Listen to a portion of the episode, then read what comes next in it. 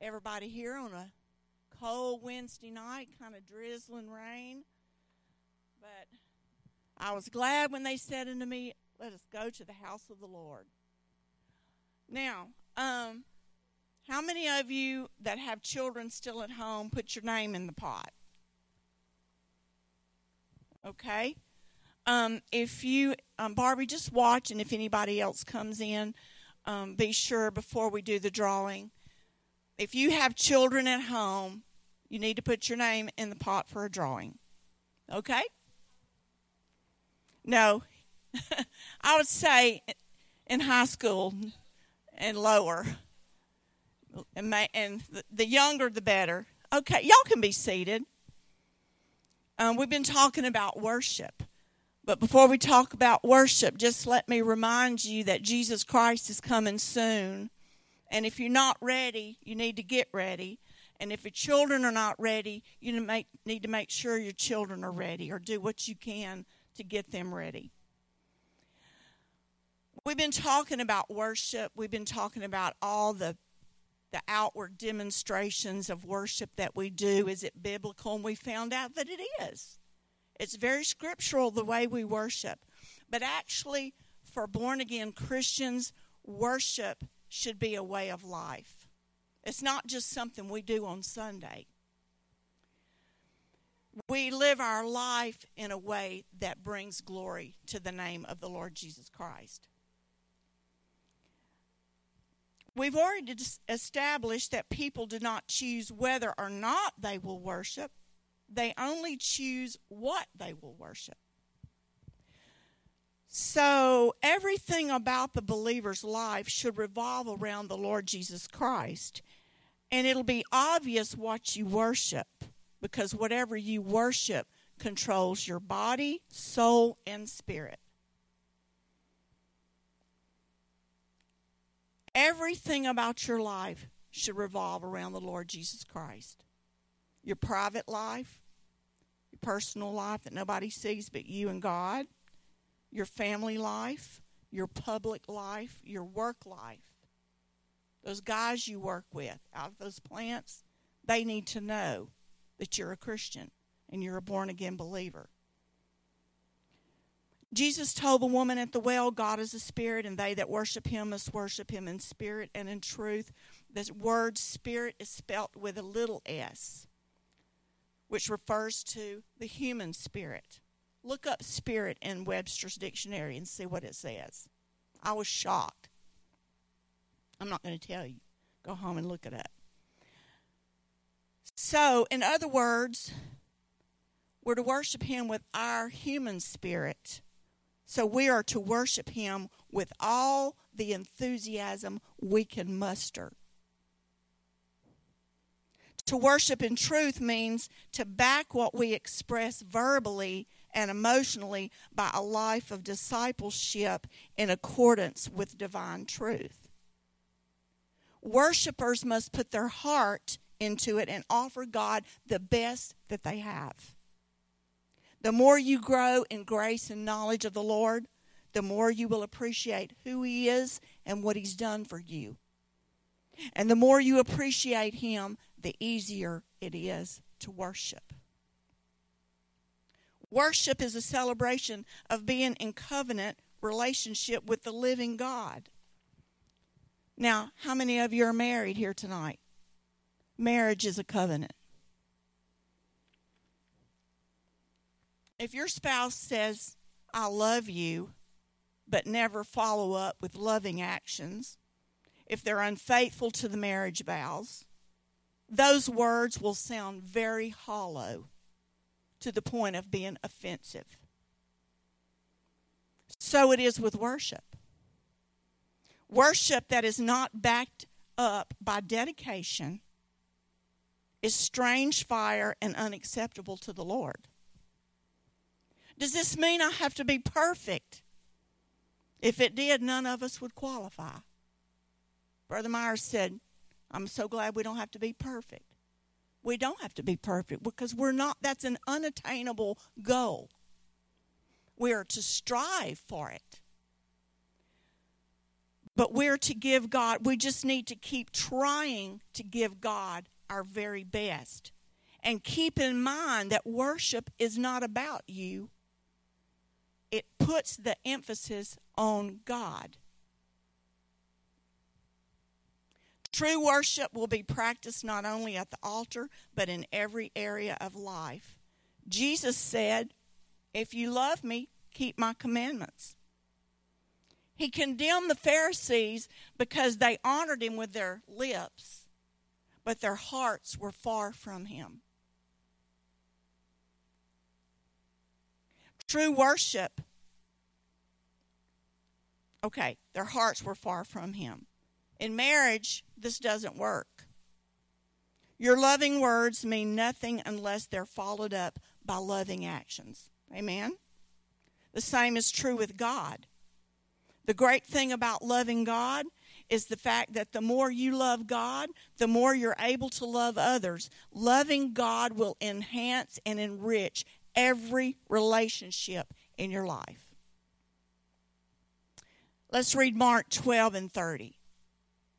Jesus said, You shall love the Lord your God with all your heart, and with all your soul, and with all your mind, and with all your strength. To love God is to know Him through prayer and the study of His Word. Prayer is the most talked about Christian discipline and the least practiced.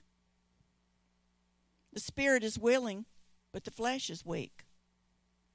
Does anybody else deal with that besides me? We know what to do. We know the power and rewards of prayer and Bible study, yet we struggle to make it a priority. We know the rewards of eating right and exercise, but we struggle. we struggle to do that. Discipline is an ugly word, but discipleship comes from the root word discipline.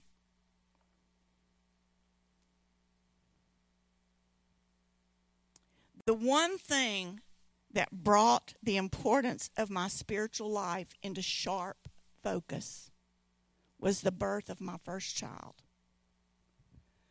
Because when I looked into her perfect little face, it hit me like a ton of bricks, Barbie. I am responsible for a soul. As parents, we've got more to be concerned about than just ourselves. And that brings me to the topic I want to talk about tonight, which is family worship. Before there was a church, there was a family. Before God established worship in the tabernacle, He established worship in the home. God specifically requires the head of households to lead their families in worship. That doesn't mean that the wives can't take a part or cover if the husbands can't do it. Somebody just needs to do it, and husbands, it's your responsibility to see that it's it's taking place. Deuteronomy six. 4 through 7 says, Hear, O Israel, the Lord our God, the Lord is one. You shall love the Lord your God with all your heart and with all your soul and with all your might. These words which I am commanding you today shall be on your heart. You shall teach them diligently. Everybody say diligently. Diligently to your sons and daughters, and shall talk of them when you sit in your house, and when you walk by the way, and when you lie down, and when you rise up. Jesus should be the topic in your home from sun up to sundown, from the time we get up till the time we go to bed. There are opportunities all throughout the day to, to remind your children about the goodness of the Lord and, and teachable moments. Ephesians 6 4 says, Fathers, do not provoke your children to anger, but bring them up in the discipline and instruction of the Lord. Now and always, parents, now and always. You are your child's most influential teacher.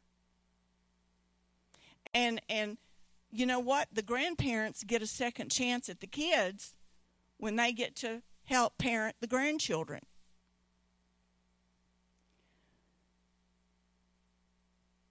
3 John 1 and 4 says, I have no greater joy than this to hear of my children walking in the truth. If our children walk in the truth, it won't be by accident. Joshua 24 15 says, Choose you, choose for yourselves today whom you will serve, but as for me and my house, we will serve the Lord. As parents, it's up to you, us to set the tone in our homes of who and what we worship. It's our responsibility to lead by example a life of dedication and worship to the Lord and to diligently teach our children the ways of God. Children learn everything from us the good and the bad. They're watching and imitating us. They live with us, they see us every day. We can't fool them. They know what's important to us. Actions speak louder than words. You've heard that before. How are you going to teach them something is, is wrong if they see you doing it? Proverbs 22 6. Train up a child in the way he should go. Even when he is old, he will not depart from it. This proverb has often brought heartache to parents who have tried their best to train their children in the ways of God only to see them walk away and leave the faith. But did you know that a proverb is not a promise? A proverb is a general truth, it's a fundamental principle. It should be true. It should be true that if you train up your children to love God, that when they're old, they're not going to depart from it. At any rate,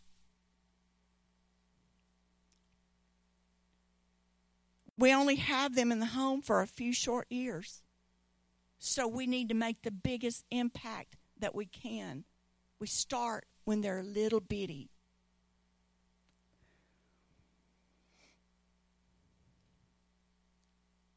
Because I honestly believe that if we if we instill the word of God in our children and we're they're in powerful church services and a lifetime of that, even if they walk away, I don't think they ever really get away from it.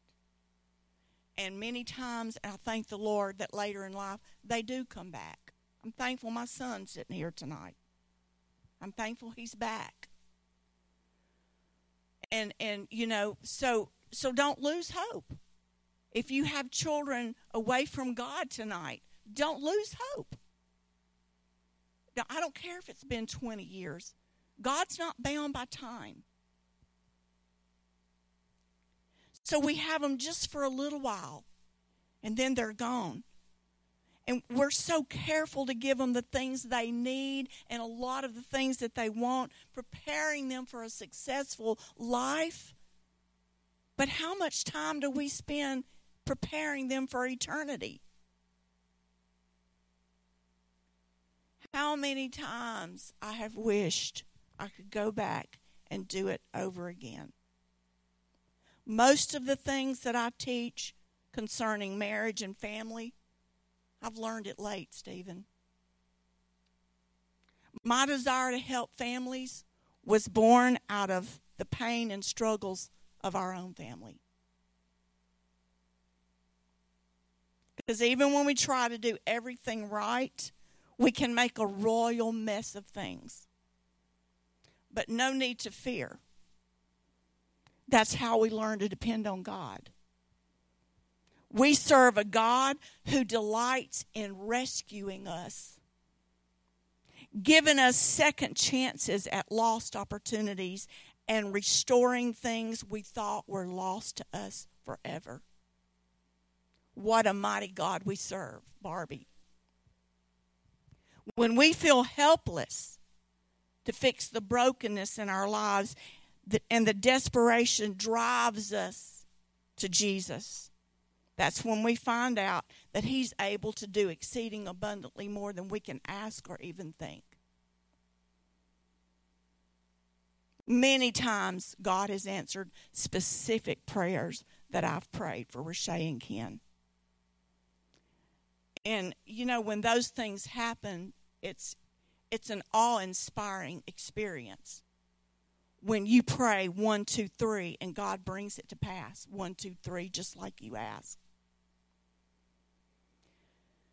The most painful experience in my life, and I'm sorry, Ken, but this is the truth, was when both of my children, as young adults, decided to leave the church and live totally opposite from how they had been taught. This is something I wrestled with for years. What did I do wrong? What should I have done differently? Why did God let this happen? How in the world did this happen? You know, I was at a ladies' conference in Lufkin one year, and and we were right in the middle of all this craziness.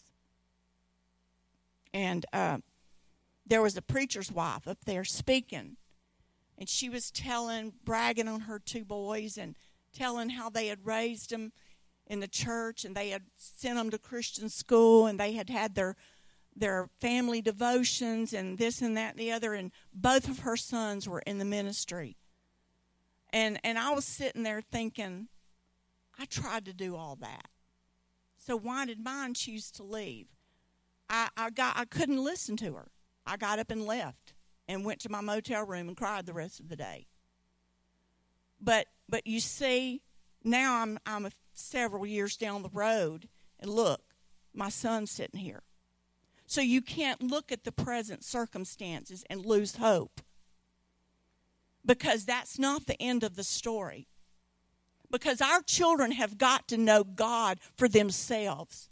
My son knows the Lord today more than he ever did as a kid at home because he's had his own experiences with God. And God has no grandchildren.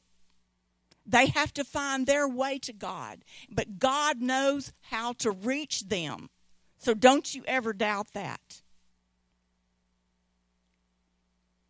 Through the years, I have had so many young mothers ask me this question How can I make sure that my children never leave the church?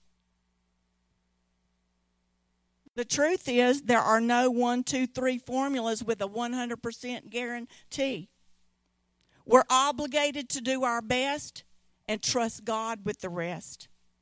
We have to understand that He loves our children more than we do and I, that's a lot because I love my. I could I could look out the window and see my kids playing in the yard and get a, a knot in my throat and just just tear up. So proud of them. Just the love just bursting. And your parents, you know what that feels like. But you know what? Our children are not going to make it to heaven on our experience. They've got to have their own. I've said it before. Our best efforts are flawed because we're human, but we still need to make the effort. Amen? So I did some research on Google about why Christian kids leave the church. And this is these are some of the things that I found. Number 1, they leave because they have troubling unanswered questions about the faith. A solution is to engage the difficult questions with our children. Go to the Bible for answers. If you don't know the answers, ask for help. Educate yourself. Get involved. Let them know their questions are important to you. My daughter was struggling with her sexual identity, and I was clueless. She later admitted she couldn't come to me about it because she thought I would freak out. And you know what? That's exactly what I did. Today's children are facing unbelievable challenges that my generation didn't even know about. Just read the news. There's a fight going on right now in the great state of Texas, in the city of Austin, over the sex ed cur- curriculum that the public schools have adopted without the parents' knowledge or consent. And the parents are turning out by the thousands to protest this curriculum that is perversion. It's porn. They're wanting to teach this to our children. The world has gone crazy when sexual perversion is being forced on innocent children. So mark it down. Your children are going to ask you some hard questions because of what they're exposed to in this culture.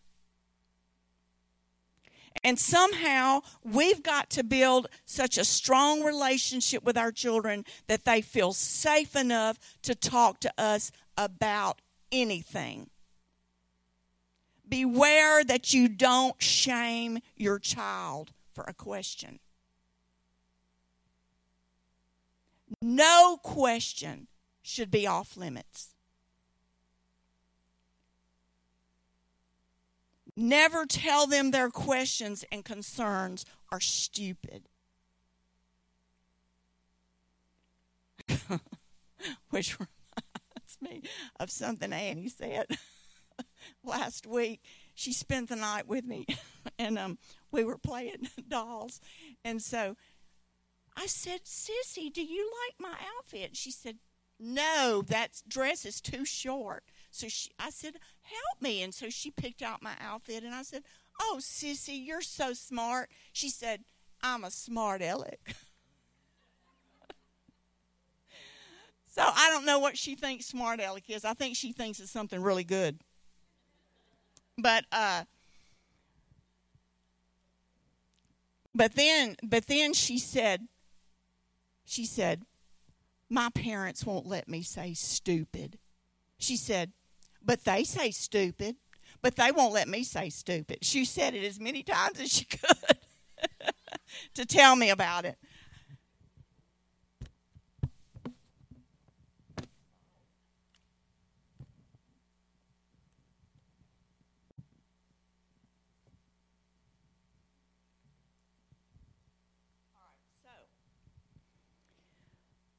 Number two, they leave because their faith is not working for them. A solution is to be vulnerable with our children and to express that we too experience moments of doubt and disbelief. Share testimonies of your personal faith building experience with your children. Explain to them the concept of faith. We walk by faith, not by sight. Take advantage of teachable moments throughout the day to point out God's faithfulness and involvement in your personal life. They need to see evidence in your lives that the gospel works. They're watching to see how you handle the difficulties in your life. If it doesn't work for you, why would it work for them? Number three, they leave because they have allowed other things to take priority. Oh, surely not. A solution is to start when they're little, making the church and God a priority in the home. Number four, this is the last one. They leave because they never personally owned their faith. A solution is to never assume they understand the gospel just because they live in a Christian home. Continually explain the plan of salvation and regularly ask your children if they believe. You need to ask them about when are you going to be ready to be baptized? You know, you need the Holy Ghost. Research by the Barna Group demonstrates that parents who pass along their to their children the baton of spiritual maturity and vitality have one thing in common. They take God's word on life and family at face value and apply those words faithfully and consistently. So, how do we apply God's word faithfully and consistently to our children? Through family worship. An ounce of prevention is worth more than a pound of cure. You've heard that? Don't wait till they get in their troubled teenage years to start teaching them the Word of God. You know, I did it with my children sporadically, not consistently. I don't even know if Ken remembers us doing family devotions and praying together at home and talking about the Bible. I remember one time I was telling Shay that Jesus was going to come back and get us one day, and she so sweetly looked at me and she said, Is Jesus a bird? And I said, No, silly. Jesus is not a bird.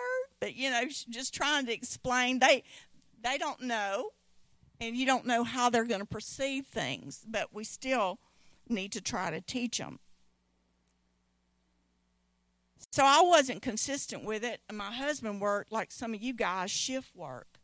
So really, if if I didn't do it, you know, he wasn't home a lot at night, or he had to go to bed super early.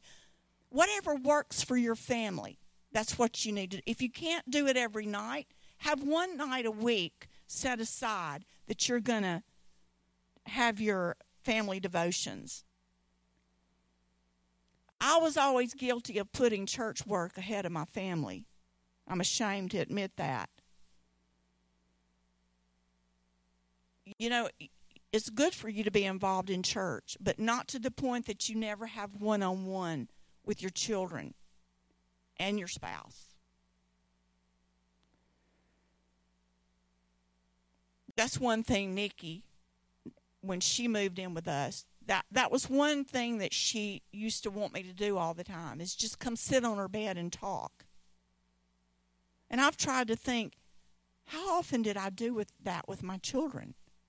That I would just go sit on their bed and talk and just listen to them talk. Because they both could talk. but you know, I, I think I was always so busy trying to get everything done, ready for the next day, work, school, church. We've got to take time to listen to our kids, look them in the face, and take time with them to hear their questions and their concerns, just to get to know them. The family devotions are vital to your child's spiritual health not to mention how it strengthen, strengthens the family unit. It doesn't have to be complicated and hard. so, what you do is you just decide, you know, if you're not going to do it for 10 or 15 minutes every night, pick one night of the week and say, we're going to have family devotions. Have a plan. Read a scripture. Have one scripture you're going to focus on. Read a Bible story, a short one. Memorize a scripture together because even toddlers can memorize. Our God is one. What's his name? Jesus. Little babies can learn that. And, and have them memorize scripture. Sing together. Children love to sing. And then pray together. It doesn't have to be, our Father God. We, no, just something simple from the heart. Let your children hear you pray. And that's one thing that my children, evidently, they have picked up from me. They believe in prayer. It didn't matter what was going on in Ken's life. He might not have darkened these doors for several years, but he would call me and say, Mama, pray. Mama, pray. Because he knew that prayer worked. And you know what else he knew? He knew Mama was going to pray. He knew Mama prayed. So you don't have to pray these long, fancy prayers with them. Just pray something simple from your heart. Entertain their questions. Ask them what they think about a scripture passage. Play a Bible trivia game.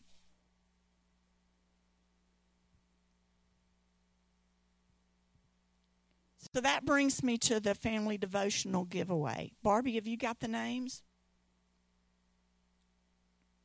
Um, so put them in that offering plate right there and kind of mix them up because I've ordered some family devotionals to help you. I'm going to give two of them away.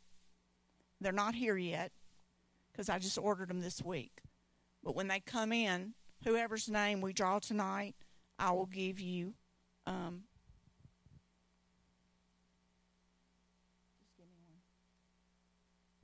okay. Amy Grant. Well, she was going to get one anyway.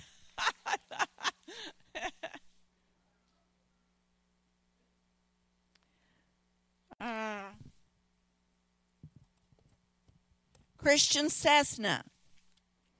Okay, I've got one for Amy anyway, so give me another name.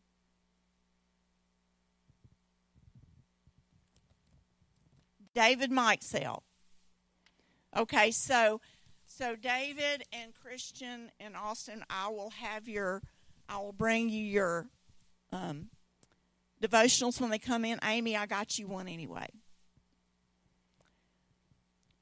But listen, folks, we need to get on our knees and pray for this generation. Even if you don't have little kids at home, my God, we need to pray for this generation. Jesus promised, I will build my church, and the gates of hell shall not prevail against it. And by his mercy, we get to be a part of this. If you have children who have left the faith and you pray, Lord, save them, whatever it takes, just remember you don't get to pick what it takes. We need to do our best to raise a generation who will stand uncompromisingly on the Word of God, know what they believe and why, and boldly proclaim the gospel. Can we just stand together and pray for our families and our children and pray for yourself that God will give us the wisdom to impart these spiritual truths to our children? Lord, we thank you for your word that is so incredible. It's so full. It's so rich. It's life. It's power. And I thank you, God, that you've given us instruction for every area of our lives, God. And help us, I pray, for every parent that stands here in this room tonight, Lord that you would give them wisdom, give them a heart, God, for their children to teach them your ways. Help them not to be so busy, God, that they forget, Lord, that things are wrapping up and that you're coming back again. And, and when you come back, it's going to be too late for us to get our houses in order. We need to do it today while we still have time. In the name of Jesus, I ask you to help us as a church, Lord. Help us to focus on teaching our children and imparting the truth to them, God. Help us to live authentic Christian lives, Lord, that they can look at us and know, God, that we know you and they can look to us for answers because they've seen our lives. They've seen you work in our lives, God. And I thank you for the church. I thank you for your faithful people, God.